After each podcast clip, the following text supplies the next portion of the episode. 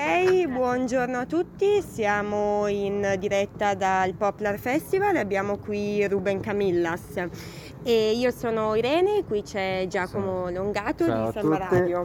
Siamo qua con Ruben Camillas per la, il volume tre di Poplar, dove questa sera eh, presenterà il libro dei Camillas, La storia della musica del futuro. Ciao Ruben. Ciao Giacomo. Irene. E ciao a tutti, e ciao Irene, ciao telefono. Ciao. Che fatto... i telefoni addirittura. Ciao telefoni, abbiamo... uh, ciao. Allora, direi di, visto che... che ho tre telefoni. Perché tre telefoni non serve dilungarsi troppo. E inizierei subito con la prima domanda proprio sul libro La storia della musica del futuro. Questo titolo molto altisonante che... Aveva... Certo. E il suo obiettivo oh. era l'altisonanza, cioè colpire le persone che lo, lo vedevano questo libro, che ha questo colore giallo sparatissimo, quindi l'obiettivo era altisonare e altivedere, vedere e sentire. È un libro di storia, perché noi abbiamo fatto un libro di storia, perché la storia va molto, cioè tutti guardano i video di storia, tutti si fidano della storia, tutti dicono che se conosci la storia poi puoi conoscere il tuo futuro e puoi capire il tuo presente. Ora noi abbiamo detto facciamo un libro di storia, così tutti capiscono come andranno le cose. Però per fare un libro di storia del futuro, cioè è difficile fare un libro di storia del futuro, di solito fai i libri di previsione, le profezie, queste cose qua. E allora abbiamo, abbiamo usato questa tecnica, una tecnica artificiale che però potete usare tutti, okay. di andare in un futuro lontanissimo, Attila. molto lontanissimo, e poi da lì ti giri e te vedi come passato quello che è il futuro rispetto ad adesso. Quindi praticamente abbiamo imprigionato, no? Il futuro l'abbiamo imprigionato tra il presente e il futurissimo, per fare in modo che diventasse passato. E quindi il libro è un libro di storia, tutto con il passato prossimo, l'imperfetto, il passato remoto. E quindi tu quando lo leggi, prima vieni colpito dal, dall'altisonanza, storia della musica del futuro. Poi lo leggi, che ha tutti questi verbi al passato e dici, ma allora è tutto vero. Perché il nostro obiettivo era scrivere un libro che sembrasse, eh, sembrasse che dicesse la verità, insomma, e avesse anche quella, quella, quell'autorevolezza del libro di storia. Beh, siete riusciti a fare questo con un trucchetto che non volete usurare neanche questo... noi. La tecnica di per andare ah, no, nel quello futurissimo. No. Infatti, cioè eh... dopo c'è scritto nel libro spiegato, ah, però bisogna comprare il libro. Leggere il libro, effettivamente. Il libro è spiegato, però non posso dirlo. Lo leggerò prossimamente perché qua a Trento è appena non arrivato, so, visto che è arrivato in libreria, però non sono arrivato a prenderlo. Però... Sì, sì, no. Lo leggerò e sono curioso appunto su quello. Quindi adesso lo stai portando in giro per l'Italia. Sì. Sta, sta avendo abbastanza successo, immagino. Sì, se, quest'estate Questa. è diventata anche una, come dire, la presentazione del libro è diventata anche una delle possibilità per le persone per rimettersi assieme e partecipare a qualcosa che succede, a cui le persone partecipano assieme e non più da soli davanti al computer o davanti al telefono, queste cose streaming così. Presentare un libro è una cosa tranquilla, io sto lì seduto, a volte faccio qualche canzone, tutti stanno seduti perché alla presentazione del libro stai seduti, non ti senti in colpa che non sei in piedi, oh però il concerto in piedi, no, la presentazione del libro stai comunque seduto, quindi hai, sei a posto con la tua coscienza, sei a posto con l'immagine pubblica che hai dai di te, sei a posto con, anche con la storia della nostra società perché la presentazione del libro, quindi diciamo che quest'estate la cultura ha sconfitto il Covid. Beh, e, almeno lei. E poi dopo è stato divertente perché appunto ho potuto riandare a trovare un, vedere un sacco di rivedere un sacco di persone che non vedevo da un sacco di tempo perché poi il blocco sì, di quei sì. mesi estivi ti si stanno appanando gli occhiali. Eh lo so, eh, la ti stai emozionando? Sta emozionando anche, ah. anche quella. Freddo, mascherina, emozione. Sì, eh, voi non potete tutto, vedere quindi. Purtroppo, ma l'ho detto apposta perché voglio fare invidia a quelli che ascoltano la radio. Perché così, sì, però non passate è... alla televisione, perché se ci fosse la televisione Giacomo starebbe tutto da un lato ah, nascosto infatti. Così invece godetevi le mie parole agli occhiali appannati. Quindi sì, quest'estate okay. il libro ha viaggiato sì. tanto, però quest'estate non avete fatto solo questo, ma siete riusciti anche a organizzare un concerto, forse riduttivo chiamarlo concerto, ah, ma una mega, non saprei neanche come descriverlo, appunto, e appunto sto parlando di luccichini dappertutto e... Sì, se ce eh, ne vuoi parlare un po'. L'abbiamo chiamato perché dovevamo chiamare in qualche modo spettacolo. Si chiamava, era spettacolo, luccichini dappertutto, spettacolo eh, musicale eh, con le canzoni di Camillas, era presentato così. eh, perché poi lì sul palco eravamo tantissimi, a Pesaro eravamo tanti, ne avevamo fatto una versione diciamo ridotta per l'estero a luglio, eravamo ah, stati a Lugano dove abbiamo fatto due date, e, um, eravamo un po' di meno però, perché il posto era un po' più piccolo eccetera. A Pesaro invece, poi Pesaro, città di Camillas, quindi c'aveva sì, sì. questa risonanza anche molto più forte. E quindi è stata una cosa diciamo eh, pensata, ci hanno proposta, proposta ah, perché mh, nella testa c'era ovviamente di fare un evento, perché tanti nostri amici dicevano dai suoniamo, facciamo qualcosa, però col fatto del, delle regole sì, che sì. c'erano, era una bega infinita organizzare qualcosa in più. Eh, qualsiasi cosa uno avesse organizzato sarebbero arrivate tantissime persone, quindi come si fa, come non si fa eh. Invece il Comune di Pesaro insieme alla Mostra del Cinema si sono associati e ci hanno proposto di fare questa cosa all'apertura della Mostra del Cinema in piazza, utilizzando lo stesso palco del Rossini Opera Festival, quindi un, un palco da opera, quindi era una cosa gigantesca, sedici metri di palco, cioè io non vedevo gli altri musicisti, quelli dall'altro lato rispetto a me erano piccoli e, però per e, quello ci siete potuti stare tutti sì no esatto palco, sì dopo no... siamo riusciti in qualche modo, il comune è riuscito a gestire tutta la parte della sicurezza, de, delle autorizzazioni, della gestione biglietti, tante cose complicatissime perché Deve, deve essere tutto tracciato, no? Quindi, ma in realtà la, la realtà è più complessa delle nostre, e quindi però siamo riusciti a farlo, è stato molto bello come situazione. C'era anche Davide, Popix è venuto anche lui, lui c'era anche a Lugano. A Lugano poi è stato determinante perché la, lui è arrivato il secondo giorno e, e ha sbloccato tutti gli altri, Calcutta, ah, che erano okay. tutti lì timidini, tutti presi, invece è arrivato lui con la sua tranquillità, sì, senza fare niente in particolare, però è semplicemente sta, stato tutto il tempo sul palco con il suo microfono, con l'autotune okay. e quindi qualsiasi canzone facevamo si sentiva sempre e quindi creava quel senso di ma allora si può fare tutto, e allora piano piano tutti sono hanno iniziato a stare sì, e dopo infatti. Anche Edoardo, anche Calcutta si è lasciato, è stata andare. Una grande festa comunque sì alla fine a... sì è stata paradossale perché in realtà eh, come dire è, è, era una festa perché nel senso che ma in realtà aveva uno sfondo in realtà sì, sì, doloroso perché sì, poi alla fine sappiamo, era quello infatti. E quindi però come dire la eh, in realtà fin dall'inizio quando abbiamo deciso di fare questa cosa qua sia a Lugano che insomma l'idea era proprio che, che quella cosa lì dolorosa la potevamo affrontare uno stando assieme, quindi ritrovandoci tutti fra di noi eccetera, e l'altra cosa facendo quello che facevamo noi e che faceva anche Mirko, che era suonare e, e suonare in maniera festosa, partecipata, in maniera anche a volte squilibrata, eh, esagerata per certe cose, quindi il luccichino dappertutto è andato benissimo, siamo stati in realtà tutti molto bravi tutti, perché comunque però in realtà alla fine ci sono stati dei momenti bellissimi di di cori anche tutti assieme, eh, ci siamo visti poi i giorni prima, abbiamo provato,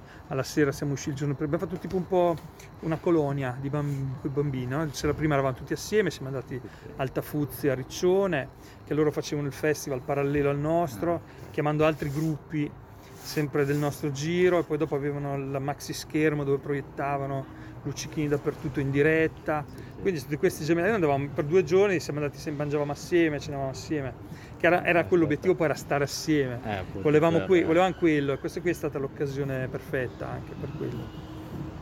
Sì, sì. E...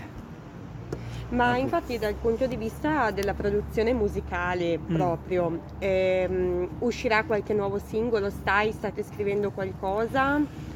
I Camillas non ci saranno più, col nome Camillas, perché non, non cioè nel senso non, non, ce, non, ce la, non ci viene più di farlo con quel nome lì.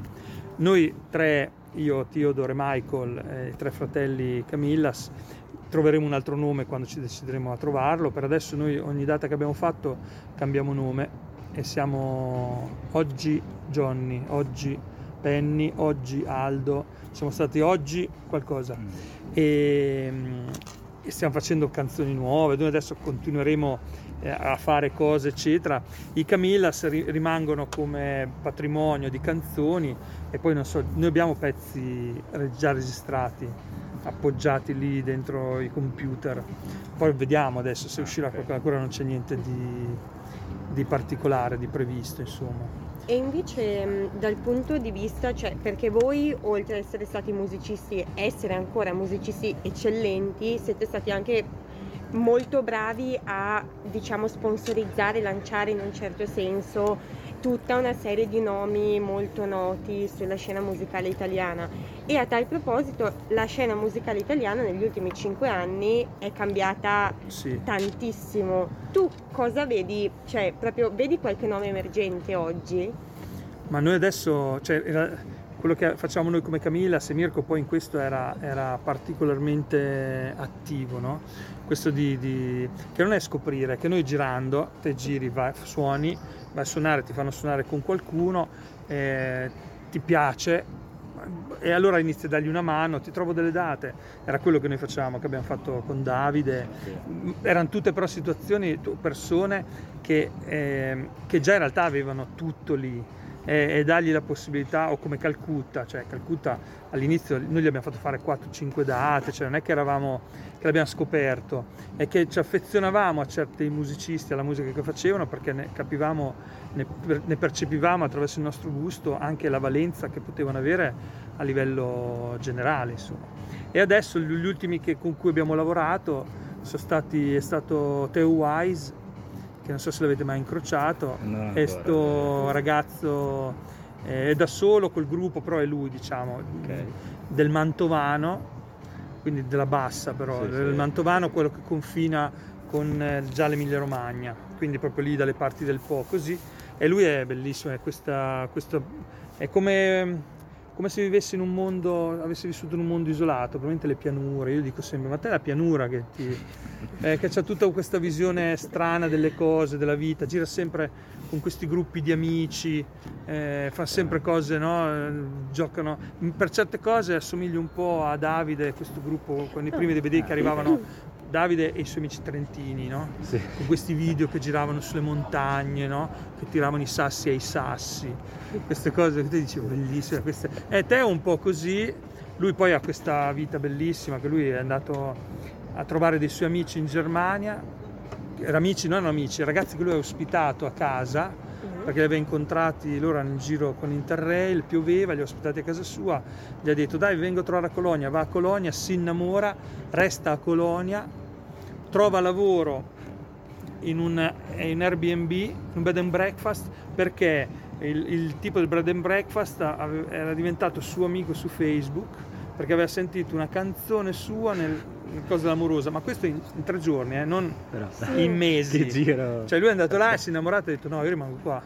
E quindi lui adesso vive a Colonia, ah, quindi quando viene in Italia a fare i concerti, lui viene, però st'estate era in tour con tutta la famiglia, cioè col fratello, ma dopo è arrivata anche la madre e il padre, perché dopo su lui suonava e poi andavano insieme in spiaggia, fantastico. In vacanza, cioè c'è tutto questo mondo, è bellissimo, e lui c'ha questo, fa questa musica pop molto diretta, un po' americana come riferimento, molto poco italiana, perché una delle difficoltà che io ho e che avevamo anche un po' come Camillas è che la musica italiana negli ultimi anni si è un po' eh, sì sì no infatti eh. quello, una delle appunto la prossima domanda era un po' su quello, su appunto fino a quando c'era il Camillas, su gruppi successivi nel panorama indie più underground, quello che regnava era una spontaneità proprio che usciva su, si capiva proprio da tutte, dalle canzoni e così, e proprio i concerti erano delle feste, cioè mi ricordo i primi concerti che ero andato di appunto musica più underground, più indipendente, che andavi lì e ti divertivi sì. un sacco, perché anche chi ci stava davanti si divertiva un sacco.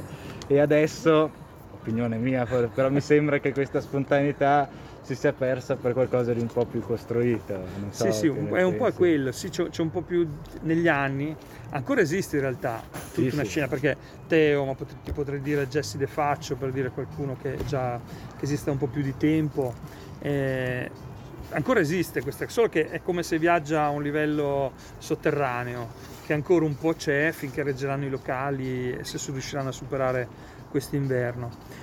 Poi dopo però c'è stata tutta questa, perché in realtà il problema cos'è? Cioè non è un problema, è che a un certo punto la musica indie italiana è diventata redditizia, e quindi diventando redditizio è diventata un, un qualcosa su cui tu puoi investire, perché poi dopo se investi ci, ci ricavi anche dei soldi. Quando entri in quella dinamica lì è come, no, è come se prendi una piega, dopo da lì diventa che i concerti non puoi più farli così, devi far tutto preciso, non hai più i monitor, c'hai il coso in cuffia, per avere il coso in cuffia ti ci vuole l'impianto così, eh, se, hai, se hai il concerto che tutte quelle persone lì, i musicisti stanno in un albergo cinque stelle, se l'albergo è cinque stelle ci vuole il pullman per portare, cioè è una cosa che, capito, come non un domino, non è più il classico eh, dopo, dopo, torna il baretto, esatto, dopo si allontani, cambiano, per dire una delle cose caratteristiche, non so se avete notato quanti pochi concerti fanno i gruppi, cioè certi gruppi fanno pochi concerti all'anno, noi ne facciamo cento centoventi all'anno, sì. e, e molti gruppi che conosciamo appena hanno la possibilità suonano, compatibilmente col lavoro, queste cose qua. Sì, sì. Invece è iniziata anche una strategia di rarefazione del musicista, quindi io faccio tre concerti, uno al sud, uno al centro, uno al nord, faccio pagare il biglietto sessanta euro, faccio sold out perché tutti sono lì che aspettano, il pubblico sta a questo gioco, sì. E quindi poi va a vedere il concerto pagando sessanta euro, però il musicista fa tre date. In realtà quindi... eh, tutto è costruito sull'attesa, sul eh... si è perso un po' quel rapporto dopo, è ca- da pari, eh, esatto, quasi, cambia tutto, appunto, eh. Dopo sì. I concerti, io ho fatto delle date con Edoardo, con Calcutta, sì, sì. Te vai ai concerti, cioè la gente canta dall'inizio alla fine, cioè, cioè i suoi sono proprio concerti di livello proprio pop star, come eh. quelle del mondo, diciamo, no? Dove c'è tutto il pubblico lì innamoratissimo, tre quattro mila persone che cantano tutti i pezzi, benissimo. Altre cose invece però non sono tutti così, cioè alcuni hanno tutto quell'apparato lì, però non hanno davanti tre quattro mila persone, sono anche cose più, più piccole, più, più strette, eh. Dopo quindi, però non so quanto durerà. Ecco, a proposito di questo e a proposito anche del, del libro che verrai a presentare oggi, appunto sul futuro del, della musica, eh, senza spoilerare troppo, però proprio perché parlavamo appunto di questi gruppi indie che a partire dalla protostoria e l'indie, se vogliamo parlare del cantautorato, passando poi appunto per i Camillas mm. o le Luci della centrale elettrica, arrivando poi al primo Calcutta e adesso all'ultimo indie che sembra che si stia quasi fondendo un po' con l'elettronica, o in alcuni casi mm. rari, vedi per esempio Tommaso Paradiso, quasi anche con il reggaeton. Nel futuro tu vedi ancora la musica indie come può essere in un futuro lontano, sempre mista a qualcosa che, si va, che va a snaturarsi, oppure vedi ancora la musica indie che mantiene anche un po' il suo fulcro originario? Al, cioè, secondo me, allora, musica indie lo, lo vedo in realtà come un, è un contesto complessivo, un ambiente, un ambiente naturale che è fatto di musica, di musicisti, di posti in cui vai a suonare, di modi anche di vedere il, teco, il fare musica. E Nadia e di come fare la, di come fare musica, e il pubblico anche che sta dentro questo, è tutto una, un ambiente naturale come le piante, no? Un grande calderone, eh, esatto, e a un certo punto si è, si è dentro questo ambiente è proprio cambiato, perché sono arrivate le ruspe e hanno messo il cemento. Certo, nel cemento cammini benissimo, perché Tommaso Paradiso fa delle canzoni che ti entrano nella testa in maniera insopportabile, insopportabile no, perché sono bellissime, ma che dei momenti vorresti cantare anche altre canzoni, invece sei sempre lì di Riccio, di Riccio, arriva ragazzi, eh. Allora, spianato tutto, allora... Il problema è che bisogna un po' recuperare, come mh, dovessi ripulire, ripristinare un parco dove hanno fatto un parcheggio. Dipenderà da se reggeranno, i, se, se continueranno a esserci ragazzi e ragazze che hanno voglia di suonare, per cui sentono un'urgenza proprio, che loro vogliono suonare, vogliono confrontarsi col pubblico, vogliono andare lì. Eh, ragazzi e ragazze che continueranno ad ascoltare musica non solo pop italiano, non solo quello che fa successo, ma che continueranno a esplorare le musiche inglesi, americane, certo, tedesche, russe. E poi può essere benissimo che in questo percorso ehm, si diventino più rari i gruppi che fanno l'indie chitarristico, perché magari in questa fase è più l'elettronica, un po' come succede anche nei, negli Stati Uniti per esempio, mm-hmm. o in Gran Bretagna, dove la musica indie ormai è un miscuglio tra pop e l'elettronica, c'entra un casino perché ormai è, è, è praticamente a portata di mano, e poi le nuove generazioni crescono sì. con quegli strumenti lì più che con le chitarre. Eh, quella è proprio una questione di, di storia, diciamo.